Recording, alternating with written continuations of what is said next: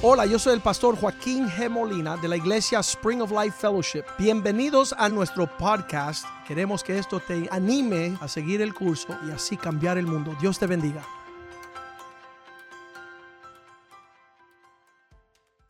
Padre, te doy gracias esta tarde por tu bondad sobre nuestras vidas, que nos encontramos en la casa de Dios, reunido con el pueblo de Dios, escuchando la palabra de Dios. Tú has permitido que nosotros estemos en este lugar. Tú nos has guiado a un manantial de vida donde bebemos aguas de vida eterna, oh Dios. Estamos sentados en una atmósfera donde el clima del cielo, Señor, decimos que hay un invernadero, oh Dios. Un lugar donde podamos, plantado en la casa de Dios, ser fructífero, crecer y disfrutar esta vida, nuestros matrimonios, nuestras finanzas, nuestros hijos, oh Dios, nuestras familias, la iglesia, el ministerio, la obra del Señor en la tierra. Pedimos tu bendición sobre nuestras vidas y en lo que abrimos hoy la palabra de Dios para ver lo que tú has puesto ahí para nosotros, danos entendimiento. Alumbra los ojos de nuestro entendimiento para poder percibir, entender y discernir estas cosas, oh Dios.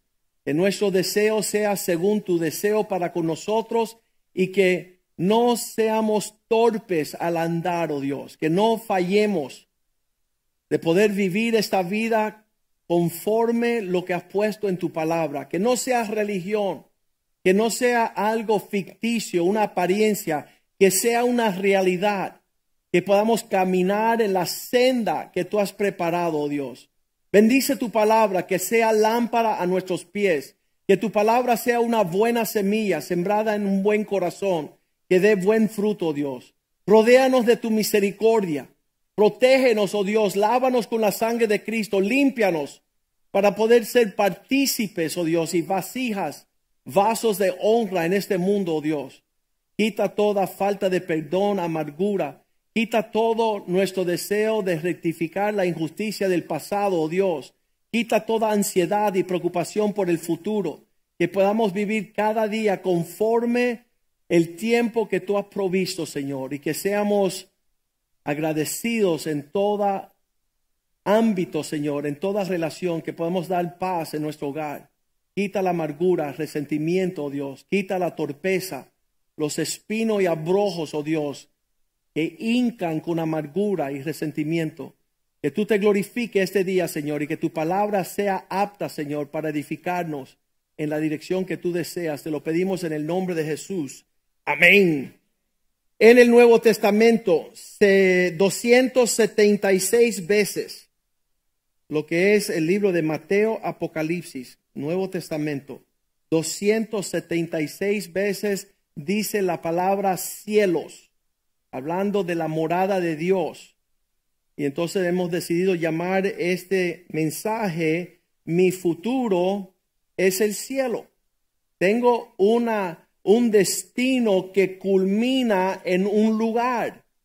Um, hay personas, yo he visto personas que dicen, no, la próxima vida yo vuelvo como oso. O la próxima vida yo vuelvo como, ¿sabe Dios ni qué? Una hormiga. Um, la Biblia te enseña que solamente viviremos una vez sobre la tierra, eso lo dice la Biblia, y después vendrán, tendrás que pararte delante del trono de Dios, que es un trono de juicio.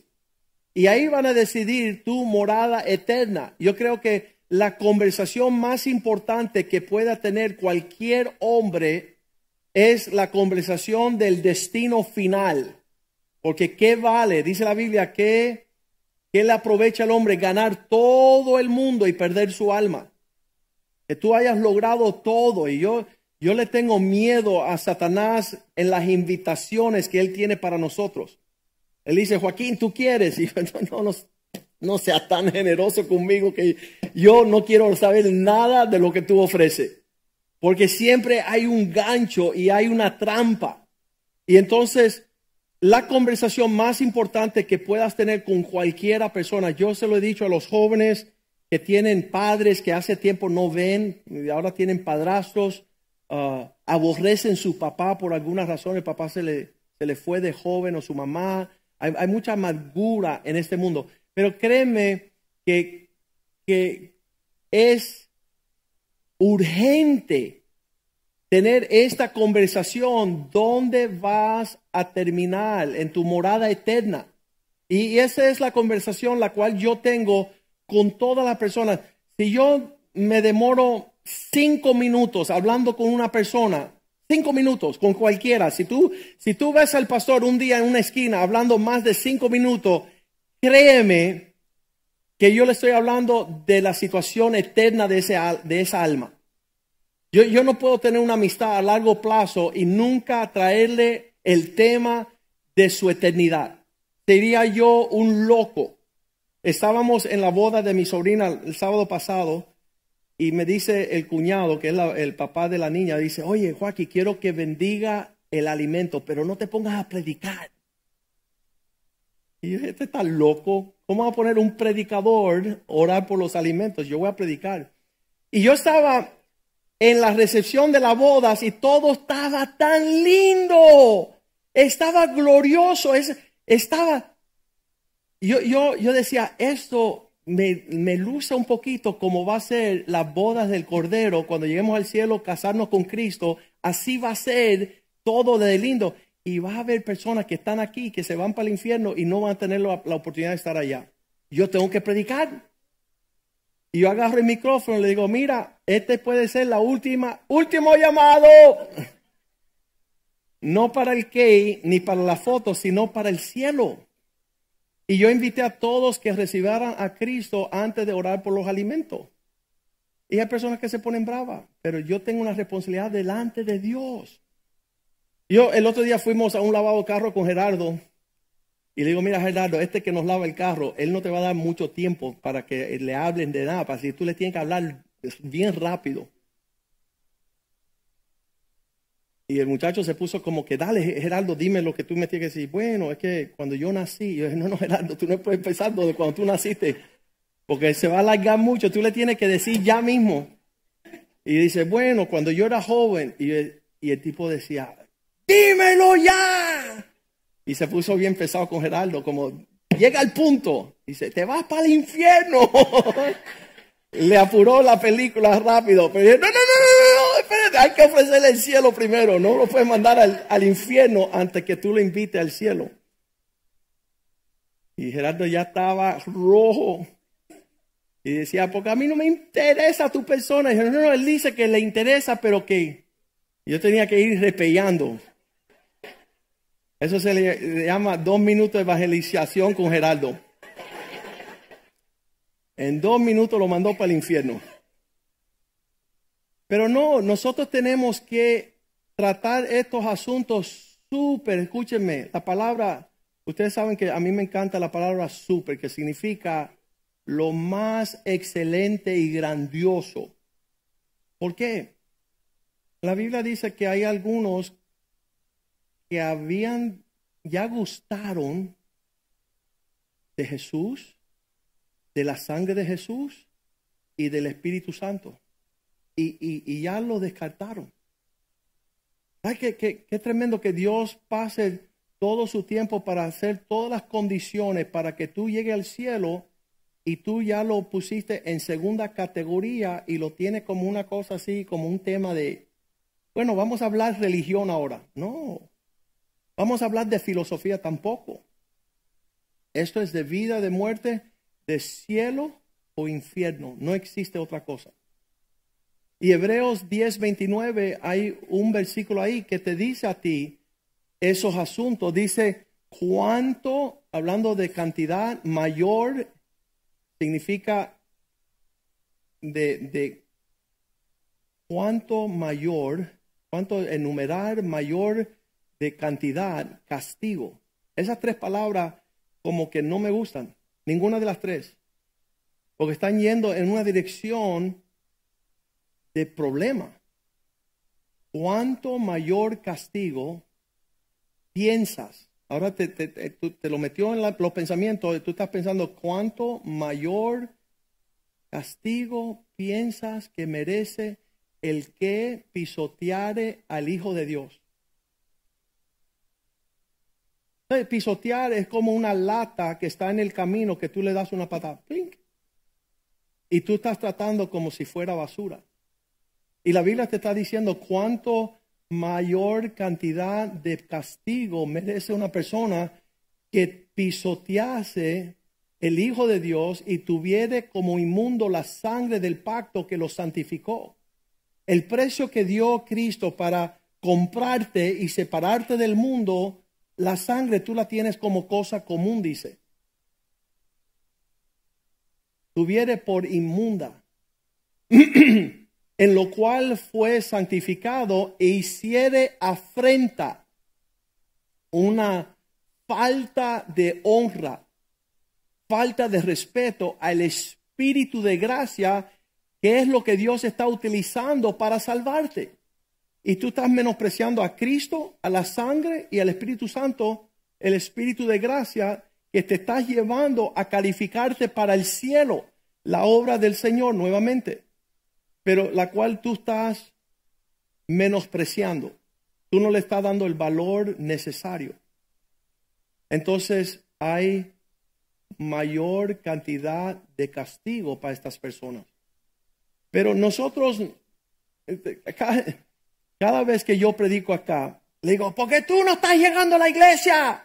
Y la gente me dice, pero nos estás diciendo a nosotros que sí estamos. Tú le tienes que decir eso a los que no están. Entonces voy a mirar la cámara. Tú que no viniste a la iglesia hoy. Pues, le, le, lo que estamos predicando muchas veces las personas que están aquí, y yo les aplaudo. Ustedes no saben el, el valor y el aprecio que yo tengo personas. Yo entiendo el precio que están pagando por venir aquí a la casa de Dios a sentarse, a interesarse por las cosas de Dios, a darle valor a lo que la sangre de Cristo le da valor. Entonces, todo lo que concierne a estos asuntos, sea un hombre de Dios, para mí son los hombres más importantes de la tierra. Para mí, cuando yo veo un predicador, yo daría todo el dinero que yo tengo en la banca para respaldar estas personas que están llevando esta información a las masas. El, el otro día, no el otro día, mi esposa no le gusta que diga el otro día. Hace varios años atrás, me invitan a una televisor y me van a entrevistar. Y la entrevista solamente me llaman cuando quieren abochonar a los pastores. Y me llaman y dicen, Pastor Molina, necesitas venir a la entrevista con María Elvira Salazar, que te va a hacer una pregunta. Y digo, bueno, está, que, que, ella ni sabe en lo que se está metiendo. Falta de respeto.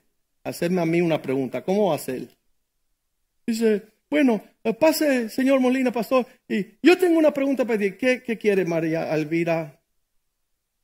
¿Por qué este pastor en Atlanta, Georgia, está pidiendo a sus feligreses sesenta millones de dólares para comprarse un avión?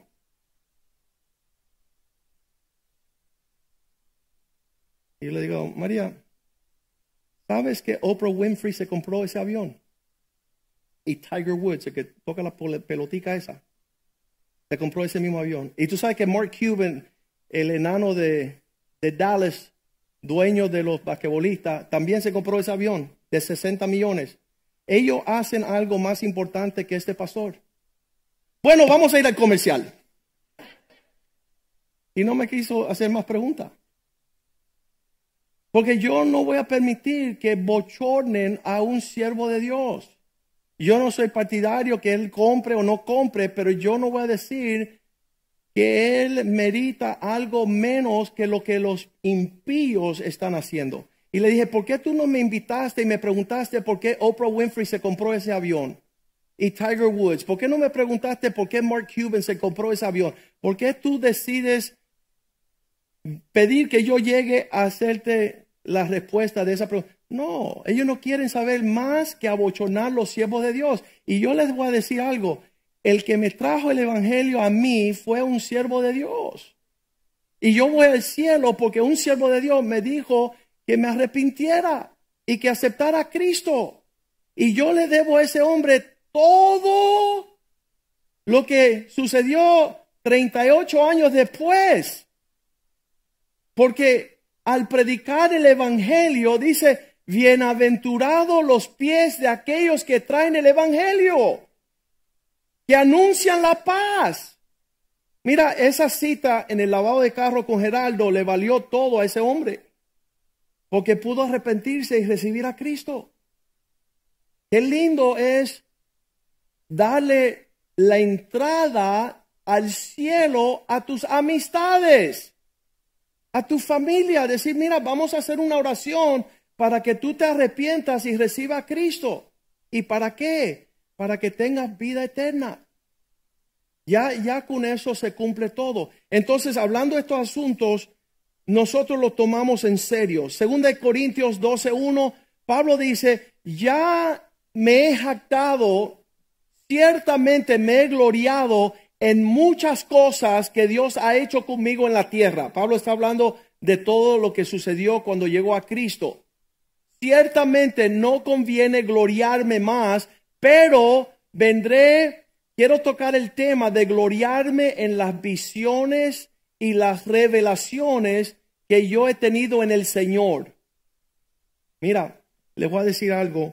Antes de Cristo, yo tenía unas pesadillas horrendas del infierno y los demonios. Pero cuando me entregué a Cristo, empecé a, a soñar del cielo y de los ángeles. Y empecé a soñar estar en presencia del trono de Dios. Y qué lindo es cuando tú te entregas a Cristo y Dios te empieza a señalar este lugar glorioso. Cuando tú empiezas a ver lo que hay en el cielo, ya se te pasa el gusto de las cosas naturales. Ya tú no deseas estar aquí siendo un títere del diablo. Ya tú quieres ser un príncipe y una princesa del Señor. Qué tremendo es cuando Pablo dice, quiero gloriarme en las visiones y en lo que se me ha revelado en el Señor. Yo créeme que cuando tú empiezas a hablar estos asuntos, ya tú dejas de hablar de la necedad. Cuando me, me invitan a, a estos programas de televisor y me dicen, Pastor Molina, ¿y tú no tienes una opinión personal? Y les estoy diciendo lo que yo veo. Sí, tú nomás que repites lo que está en la Biblia. Ah, porque un día yo era necio como tú y solamente decía mis propias opiniones. Pero ahora que conozco la verdad, yo hablo la verdad. Yo no quiero hablar sandeces. Yo quiero hablar lo que habla Dios, porque cada uno de nosotros va a dar cuenta por cada palabra. Estamos viviendo unos tiempos donde las personas dicen, ay, yo me quiero casar con cinco mujeres, ay, te aplauso. Mira, esos aplausos te lo contaron en el cielo y te van a mostrar un video cuando llegues allá, que tú aplaudiste la maldad. Siendo hijo de Dios, Pablo dice, estos misterios, estas visiones, estas revelaciones me fueron mostradas, versículo dos. Un hombre ciertamente conozco en Cristo que hace catorce años, si en el cuerpo no lo sé, si fuera, de, fuera del cuerpo no lo sé, Dios lo sabe, fue arrebatado hasta el tercer cielo. ¿Qué te dice eso? Pablo, Dios lo subió y rasó el primer cielo, que es donde van los aviones. El segundo cielo, el espacio. El tercer cielo, la habitación de Dios. Él fue más allá que los astronautas. Y él dice, tuve un, un pestañazo. Hace catorce años Dios me llevó al tercer cielo. Versículo tres dice, y conozco a tal hombre, si en cuerpo o fuera del cuerpo, no lo sé, Dios lo sabe. Lo repite la segunda vez, versículo cuatro, que fue arrebatado al paraíso, donde oyó, oyó palabras inefables que no le es dado a los hombres expresar. Una, un lenguaje en el cielo, lo cual nosotros no es nuestro lenguaje. ¿Cuántos saben que hay un lenguaje sin palabras? Yo he visto a mis hijos a veces y les meto una mirada y eso te voy a matar. Y no le dijo una palabra, pero ellos lo vieron en mi rostro. Se puede comunicar. Yo y mi esposa nos podemos ver y tener una conversación entera sin hablar. Pues ya llevamos tanto tiempo juntos y estamos en un mismo sentir. Entonces Pablo dice, estaba en un medio ambiente donde el lenguaje no se me permite ni a los seres humanos hablar ni expresar. Son palabras inefables. ¿Qué es la comunicación del cielo? ¿Usted se imagina por un minuto que en el cielo cada pensamiento, cada comunicación es edificante? Es algo como comerse un plato riquísimo. Es un alimento. Aquí hay muchos, muchas comunicaciones amargas. Yo le estaba diciendo a una pareja, cada vez que ustedes se unen, Y, y intercambian su cosa. Qué feo lo que ustedes se traen.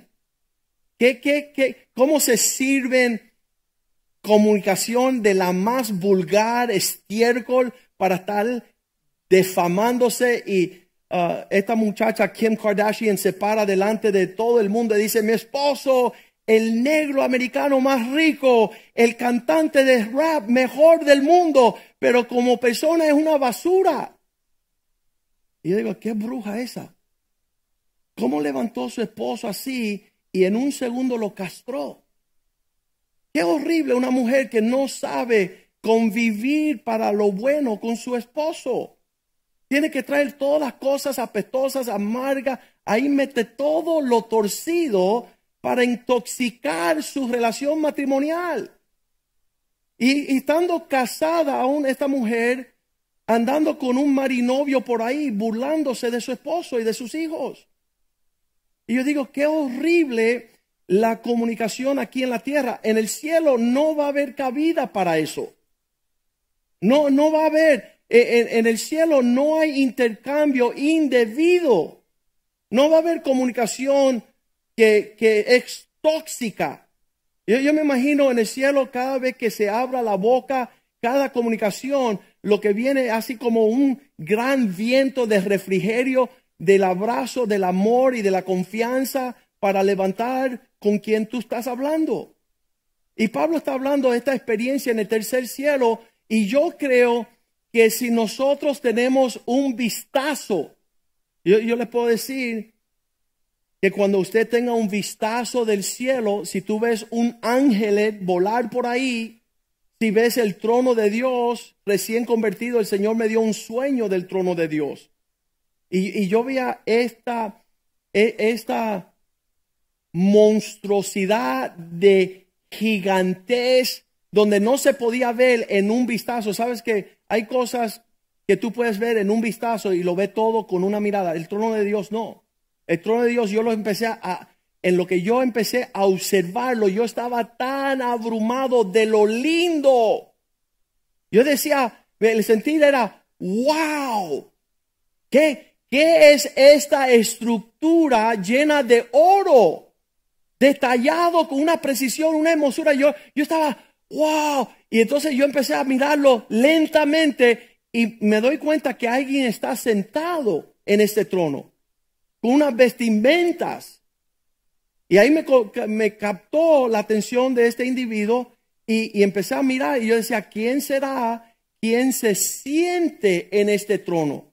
Y cuando empiezo a subir la vestimenta, cuando llegué al rostro para ver quién era, para ver, entonces de, de, quiero ver la figura, qué luce. Un rayo de luz salió y caí como muerto. Y, y no pude ni, ni observar más. Pero imagínese que Dios le dé a usted un vistazo del cielo, se queda abrumado el resto de su vida, impactado. Ya no hay nada que, que tú puedas desear en esta tierra que la hermosura de lo que tú viste en tu experiencia. Y entonces ahí vemos en Juan cuatro, vemos el diablo, versículo ocho, que él trata de imitar todo lo que Dios hace. Y dice la Biblia que Mateo cuatro, versículo ocho. El diablo llevó a Cristo, Otra vez le llevó el diablo a un monte muy alto. El diablo se llevó a Jesús a las alturas de un monte y le mostró todos los reinos del mundo y la gloria de ellos. Yo no sé dónde se trepó Lucifer, diablo, Satanás, para tratar de atraer a Jesús con la hermosura de la gloria de los reinos. Y, y esto lo digo no porque le sucedió a Jesús, sino que yo digo, si el diablo trepó a Jesús ahí, ¿dónde él te quiere trepar a ti? Donde el diablo te quiere sentar para que tú seas engañado en recibir la gloria de este mundo que pasará y vas a perder la gloria del mundo, del reino que Cristo te está ofreciendo. Y en ese entonces, versículo nueve, cuando le llevó a ese lugar, le dijo, todo esto te daré si te postrase para adorarme. Haz lo que yo quiero y te voy a llevar a la cima. Y por eso yo le digo al diablo, no me lleves a ningún lado, gracias. No me trepes. Me quiero quedar ahí bajito para yo alcanzar un reino inconmovible. Un reino que no pasará. Entonces, Satanás ofreciéndole ver los, la gloria de los reinos de la tierra. Yo esta tarde, si me apuro suficiente, quiero mostrarle un vistazo del reino de los cielos. Para que yo pueda darte un gustito de hacia dónde nos estamos proyectando. Que si tú lo captas y si el Señor te permite un sueño al tercer cielo esta noche y tú ves el oro de las calles de esa ciudad, si tú ves los muros y las perlas preciosas que son las puertas que entran a esa, a esa ciudad, si tú ves que no hay sol ni luna, porque la gloria de Dios es la luz que ilumina ese lugar. Si tú puedes ver los ángeles y la excelencia de su servicio, quizás esto te motive a no dejar que el diablo te trepe, sino que tú te trepas. Trépate en el lugar donde tú ves la gloria de los cielos que son ofrecidas a ti. Poder tener esta comunicación con tus hijos. El otro día murió, murió la mamá de un niño. Y la abuelita lo agarró por la mano y dice, vamos a ir a ver a tu mamá. Ve esa estrella ahí, esa es tu mamá. Y yo decía, Dios mío, ¿por qué la inventan? ¿Por qué tienen que decir mentiras? ¿Por, por qué no leer la Biblia a nuestros hijos para que sepan dónde vamos y qué seremos? Tenemos que nosotros llevar esto a una realidad. Debe de haber sido el, eh, algo real y común en nuestra niñez, que nuestros abuelos nos sientan a sus pies y abran la Biblia y nos enseñen hacia dónde vamos. Hemos predicado muchas cosas en esta iglesia, hemos estado abrumados. El otro día mi mamá me dio las primeras veinticinco prédicas que tuvimos en el año mil novecientos noventa y ocho. Unas prédicas tremendas, pero bien pocas concernientes al lugar donde vamos a ir a morar. Ese lugar que dice Juan catorce, dos, donde Cristo dije, dice, yo en la casa de mi Padre muchas moradas hay. Cristo habló de, de estos lugares celestiales que serían nuestra morada. Y, y que personas que piensan que en esta vida van a alcanzar una morada permanente, si no fuese así, si así no fuera, yo nos hubiera dicho, pero yo voy pues a preparar un lugar para vosotros. Y entonces tú dices, bueno, ¿y cómo será ese lugar? Bueno, depende. Depende de, de dónde tú tienes tus tesoros. Si tú estás tesorando en los cielos, va a ser un lugar glorioso. Pero si tú estás tesorando en la tierra, hace como cinco años, seis años, llegó un millonario aquí dueño de muchos hoteles, muchos condominios, tenía una colección de Rolls Royce, tenía todas las riquezas que un hombre pudiese querer aquí en la tierra. Y yo le decía, Paquito, en el cielo tú no tienes ni una patineta. Tú piensas eh, haber edificado cosas tremendas aquí en la tierra, pero todo esto pasará. Y tú no has atesorado en el, la morada eterna. Nadie le había dicho a Paco que estamos de pasajeros y peregrinos. Estamos de pasadas en esta vida para una morada celestial. Y que en este lugar es un lugar glorioso. Versículo um, Juan catorce, tres. Cristo dice, y si me fuere, y él se fue, y os prepararé lugar. Vendré otra vez y os tomaré a mí mismo para que donde yo estoy, vosotros también estéis. Y ahí yo digo, ¡woo! Eso me anima, porque no es en vano que me han contado de este lugar. Y qué tremendo que, que hay, hay abuelos y tíos que me contaron en Cuba, teníamos fincas grandes, y teníamos tabaquería, y tenemos esto, y tenemos, no tienen nada. No tienen nada. Pero lo que yo tengo, nadie me lo puede quitar. Es una morada gloriosa. Quiero conocer más. Señor, enséñame más de esa realidad. Bueno, primero debe de saber, primero de Pedro dos, once, que somos peregrinos y extranjeros.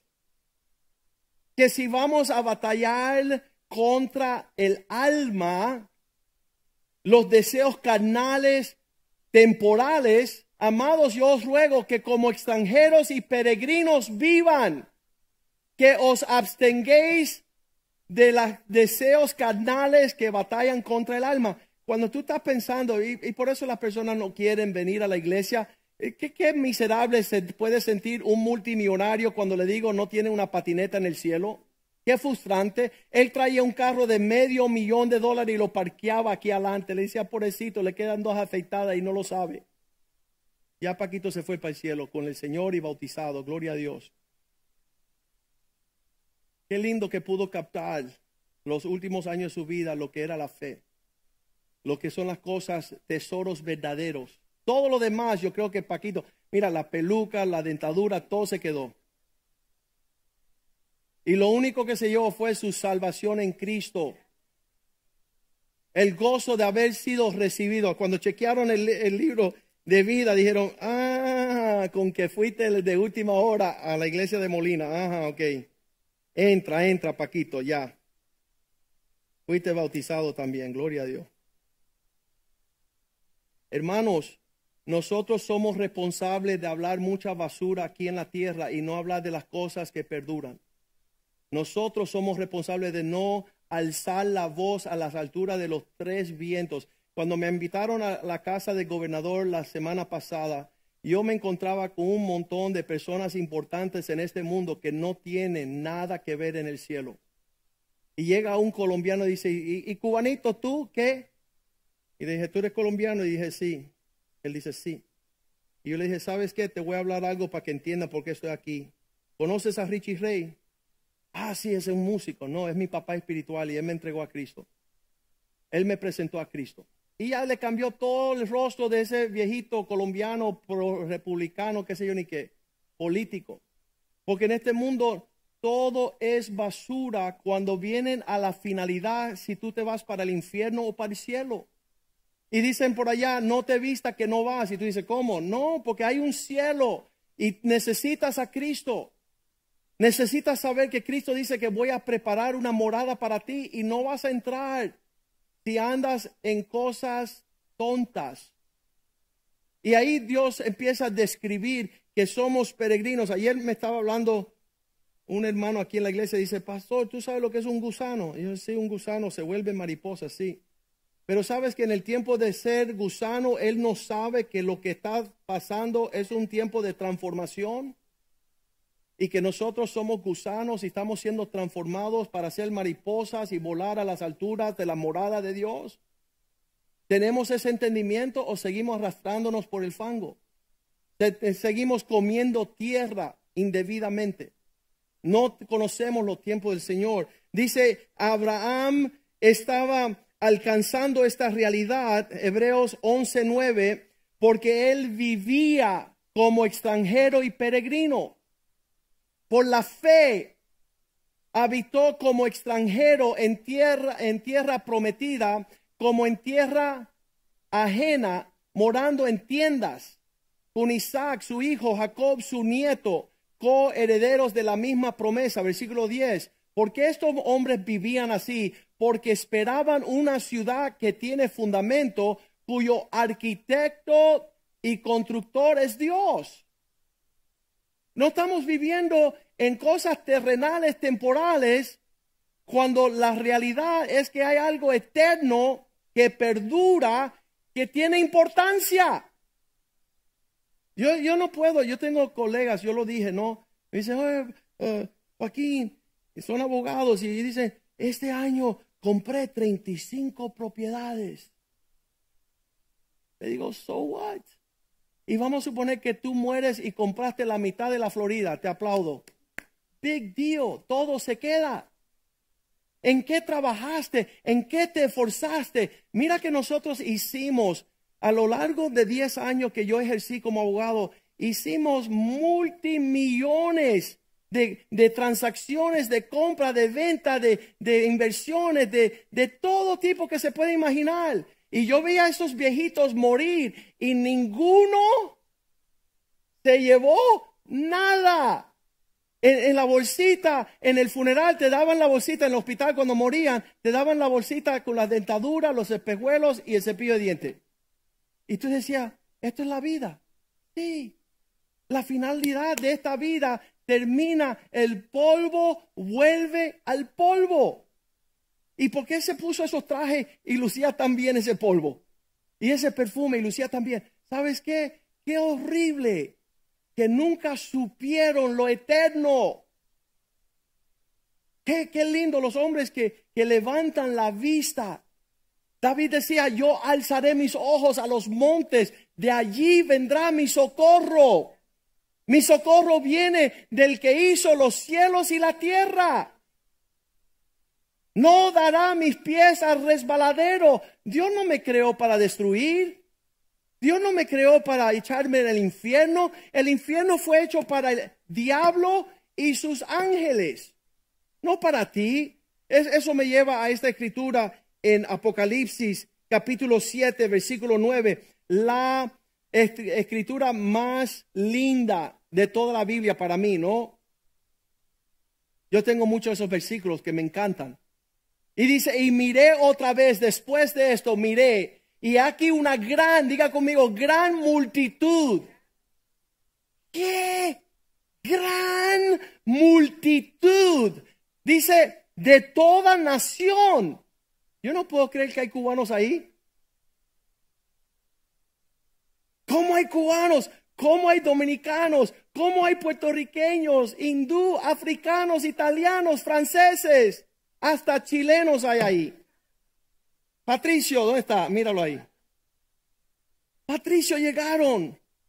Los, los dice, de toda nación, de toda tribu, de todo pueblo, de toda lengua, estaban delante del trono de Dios y en la presencia del Cordero, vestidos de ropas blancas y con palmas en sus manos. Entonces tú puedes conocer a todos los hombres y mujeres de toda nación, lengua, tribu y decir, ¿sabes qué? Prueba que lograron vencer. Hay personas salvas de Pinar del Río, de Jiquilillo. ¡Qué tremendo! Hay puertorriqueños en el cielo, de Manatí. Eso te da esperanza a ti. Y dile al diablo, eres mentiroso. Yo y mi casa seremos salvos. Hay prueba. Juan lo vio delante del trono, hasta dominicanas hay allí.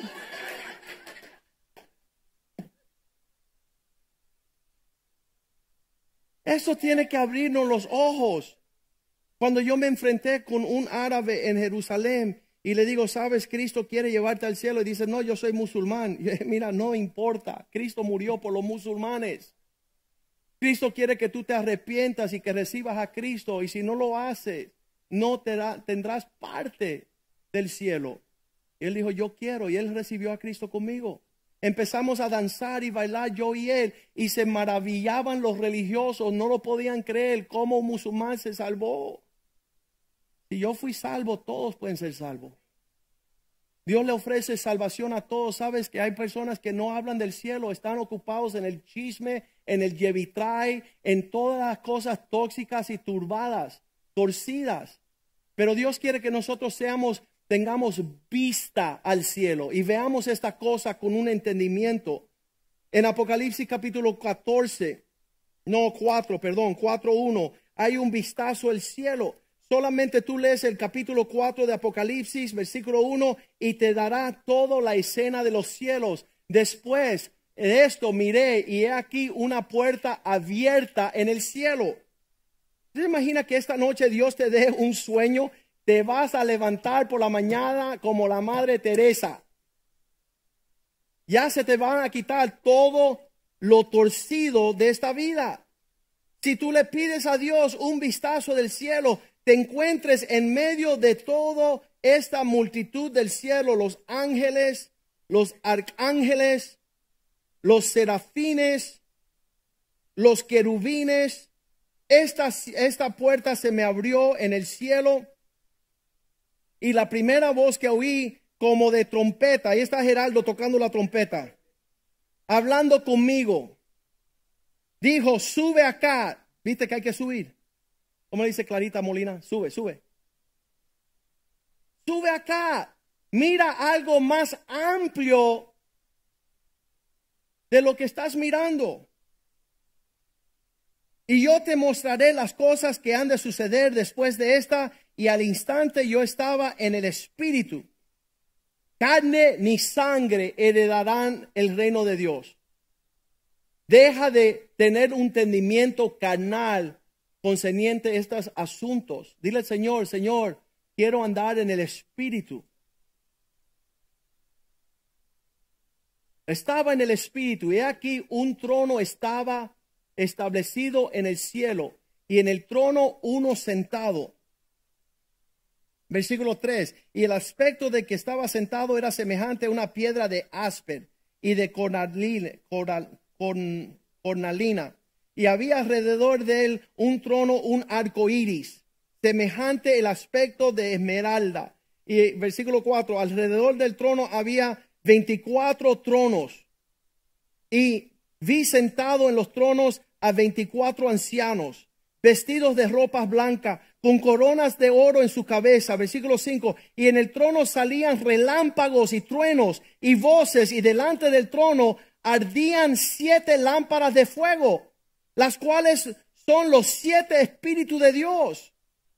Y delante del trono había como un mar, versículo seis, vidrio, semejante a cristal. Nosotros cantábamos, Jerusalén, qué bonita eres, calles de oro, mar de cristal.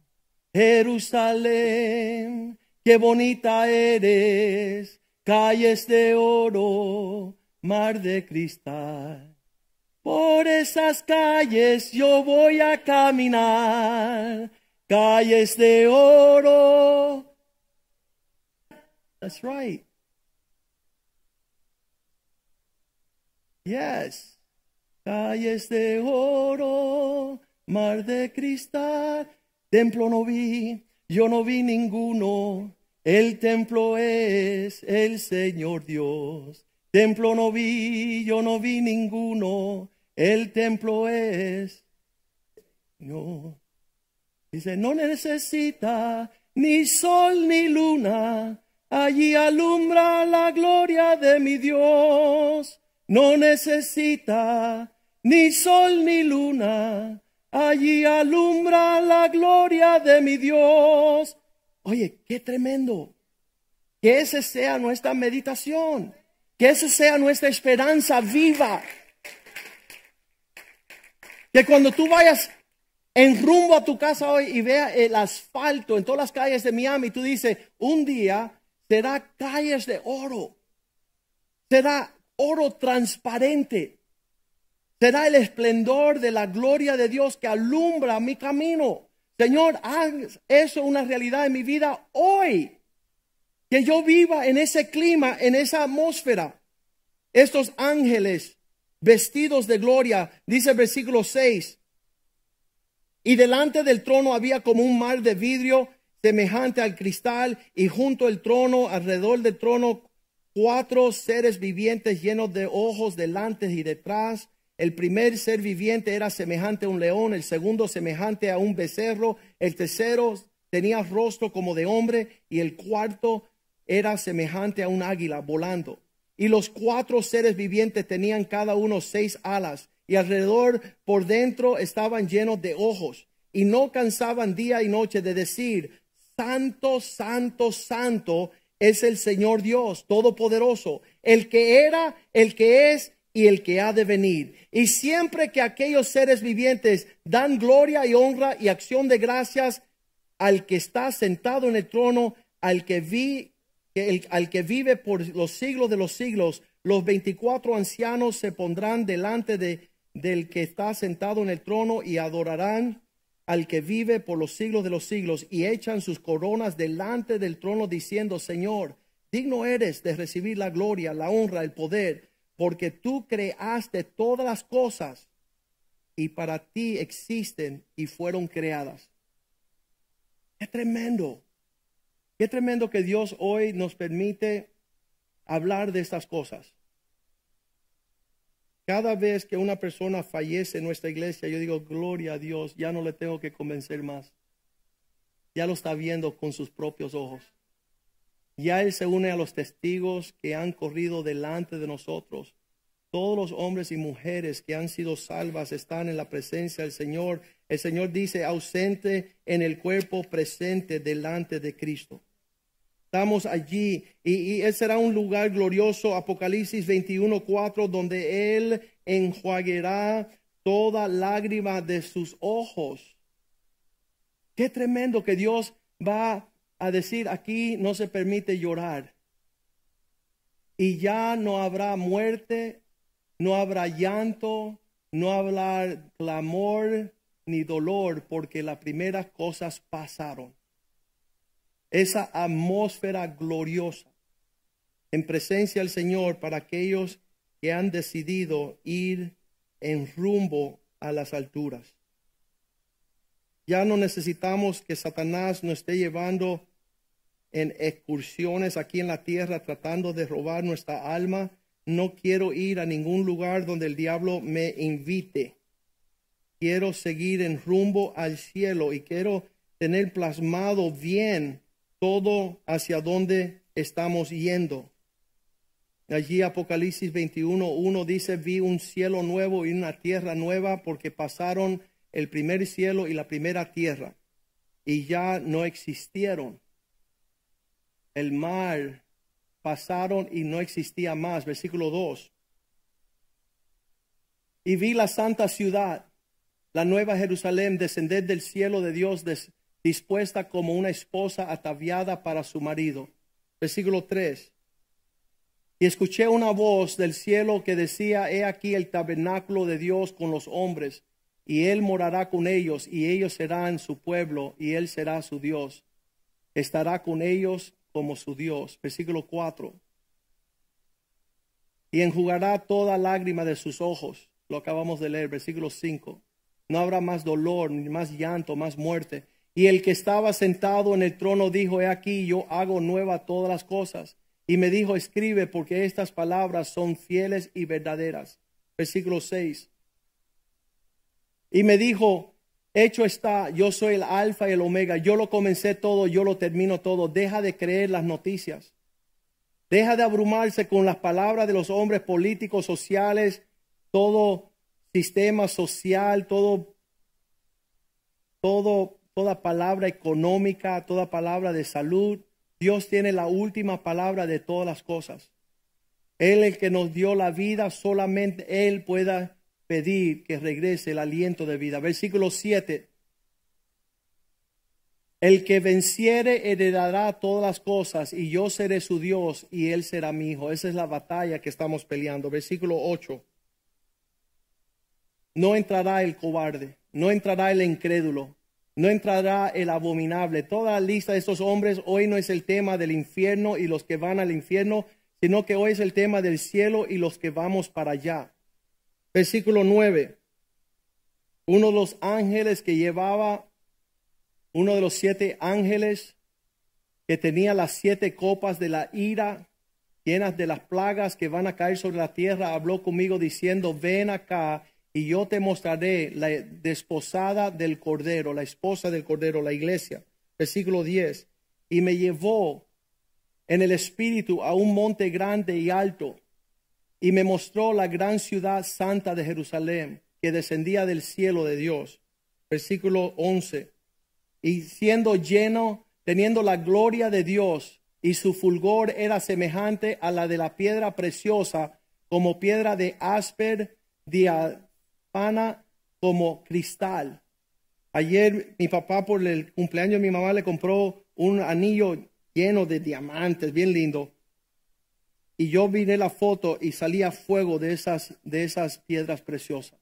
¿Cuánto sería lo lindo llegar a esta ciudad a ver las piedras verdaderas que forman esta ciudad? Y ahí lo dice la Biblia, empieza a descubrir, uh, a, a, a describir estas piedras preciosas. Versículo doce, muros altos, grande, doce puertas, de uh, puertas, doce ángeles estaban delante de las puertas. Y nombres inscritos que son los, las de los siete, doce discípulos de los hijos de Israel. Sigue ahí, versículo trece. Y habían tres puertas en el este, el oriente, tres puertas en el norte, pu- tres puertas en el sur, tres puertas en el oeste, occidente. Versículo catorce. El muro de la ciudad tenía doce cimientos. Y sobre ellos los doce nombres de los doce apóstoles del Cordero. Versículo quince. Y empezaron a medir la ciudad. Y el que hablaba conmigo tenía una caña de medir de oro para medir la ciudad, sus puertas y su muro. Versículo dieciséis.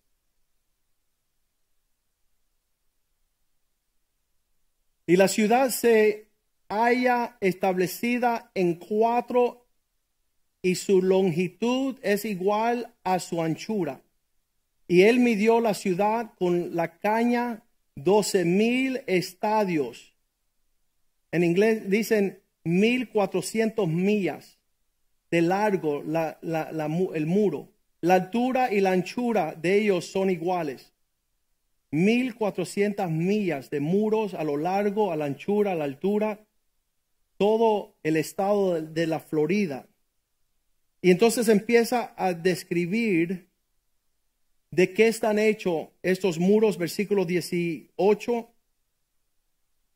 Estaban edificados, el material es muro, era jasper, pero la ciudad era de oro puro, semejante al vidrio limpio, transparente. Versículo diecinueve. Y los cimientos del muro de la ciudad estaban adornadas con todas piedras preciosas. El primer cimiento era jasper, el segundo es zafiro, el tercero era agata, el cuarto esmeralda. Versículo veinte. El quinto era ónice, el sexto era cornalina, el séptimo era cristolito, el octavo berilo, el noveno topacio, el décimo cristo, crispraso, el undécimo asinto y el doce am, amatista. Sabes que todas estas piedras preciosas va a ser un vistazo para nosotros ver esta ciudad entrando. Um, me invitaron a Suiza unos años atrás, um, hace más de doce años, y era el papá de uno de los hombres que viene a esta iglesia. El papá es um, él, él, él tiene comercio de diamante. Entonces él me invitó a su oficina y fuimos a la caja fuerte. La caja fuerte tú podías entrar como un banco. Él tenía todos sus diamantes ahí. Él entra atrás. Él quería impresionarme y agarró con ocho bolsas de diamantes y él salió con todos estos diamantes. Digo, mira, eh, pobrecito hombre, cuando se llegue al cielo se va a desmayar cuando vea un diamante de verdad. E ese polvo de todos esos diamantes que él dice tener, que lo hace rico, lo hace pobre en no conocer lo que dice la Biblia. Aquí dice la Biblia que las puertas, versículo veintiuno, que entraban a esta ciudad, las doce puertas eran doce perlas. Cada una de las puertas era una perla. Y la calle de la ciudad era de oro puro, transparente como vidrio. Entonces, realmente los hombres dicen tener fortunas en la tierra y, y todo lo que están siendo es engañados. No tienen una visión clara sobre las cosas que han de venir. No saben que Cristo está yendo a preparar un lugar para nosotros. Versículo veintidós dice, la ciudad no necesita templo porque Dios es su templo. El Cordero es su templo. Versículo veintitrés, la ciudad no tiene necesidad de sol ni de luna porque la luz de ese lugar es la gloria de Dios. Y Él mismo la iluminará. Él la alumbrará. Ese lugar glorioso esperándote a ti y a mí es un lugar que estamos por heredar. Versículo veinticuatro, las naciones uh, andan a la luz de esa ciudad en la nueva tierra, en el nuevo cielo. Los reyes de la tierra traerán la gloria y la honra de esas, de esas naciones a ese lugar. Versículo veintisiete. Nada podrá entrar a esta ciudad que sea inmundo. Nada sucio entra a esa ciudad. Nada corrupto entra a esa ciudad. El que hace cosa abominable, el que anda en mentira, sino solamente los que están inscritos en el libro de la vida del Cordero. ¿Quiénes son esos? Usted y yo. Lavados por la sangre de Cristo. La obra de Dios en nosotros es completa. Colosenses capítulo tres, versículo cinco, dice que nosotros nos apartemos de todas las cosas terrenales. Haz morir lo terrenal en vosotros. Ya tú no eres de esta tierra. Ya tú no perteneces en los círculos corruptos y vulgares de un pueblo inmundo. Cuando yo le hice una pregunta a Dios de joven, yo decía, Señor, yo no entiendo por qué tú mandas las personas para el infierno. Eso es siniestro. Él dijo, yo no mando a nadie para el infierno. Yo los invito todos al cielo. Los que terminan en el infierno son los que aborrecen a Dios. Los que no quieren ir al cielo. Los que rechazan el sacrificio de Cristo en la cruz.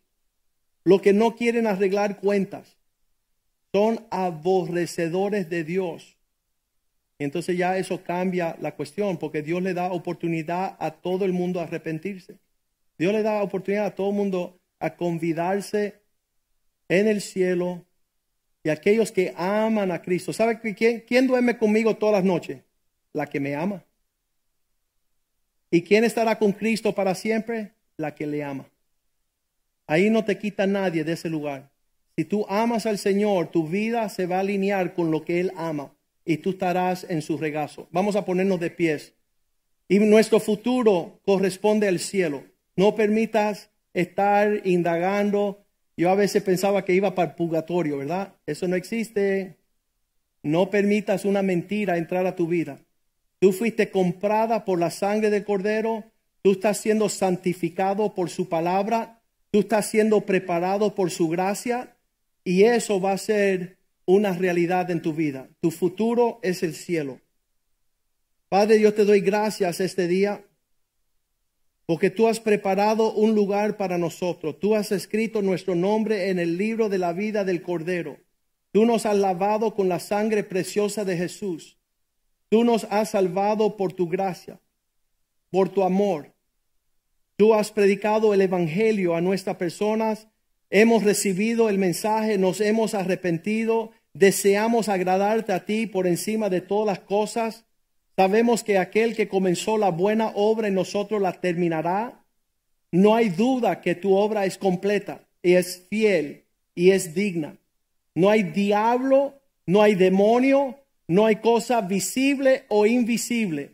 No hay principados, no hay potestades, no hay ángeles caídos, no hay espíritus inmundos que nos podrán separar del amor de Dios en Cristo Jesús.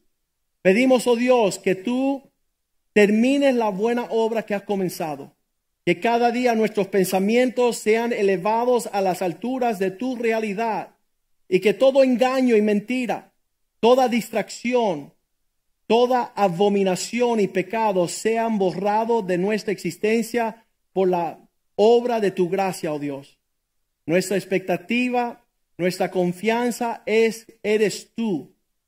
Tú deseas un pueblo especial. Tú deseas que nosotros heredemos un reino. A ti te ha agradado darnos tu reino y preparar un lugar y una morada para, para nosotros allí. Pedimos que seamos perseverantes hasta el fin, oh Dios. Que podamos elevar nuestros pensamientos, palabras, deseos para hacer tu voluntad. Que tú pongas el querer como el hacer de tu buena voluntad. Y nosotros podrá caminar, correr y disfrutar esas calles de oro y ese mar de cristal. Te lo pedimos en el poderoso nombre de Jesús. Y el pueblo de Dios dice amén, amén y amén. Salúdense unos a otros en el amor del Señor.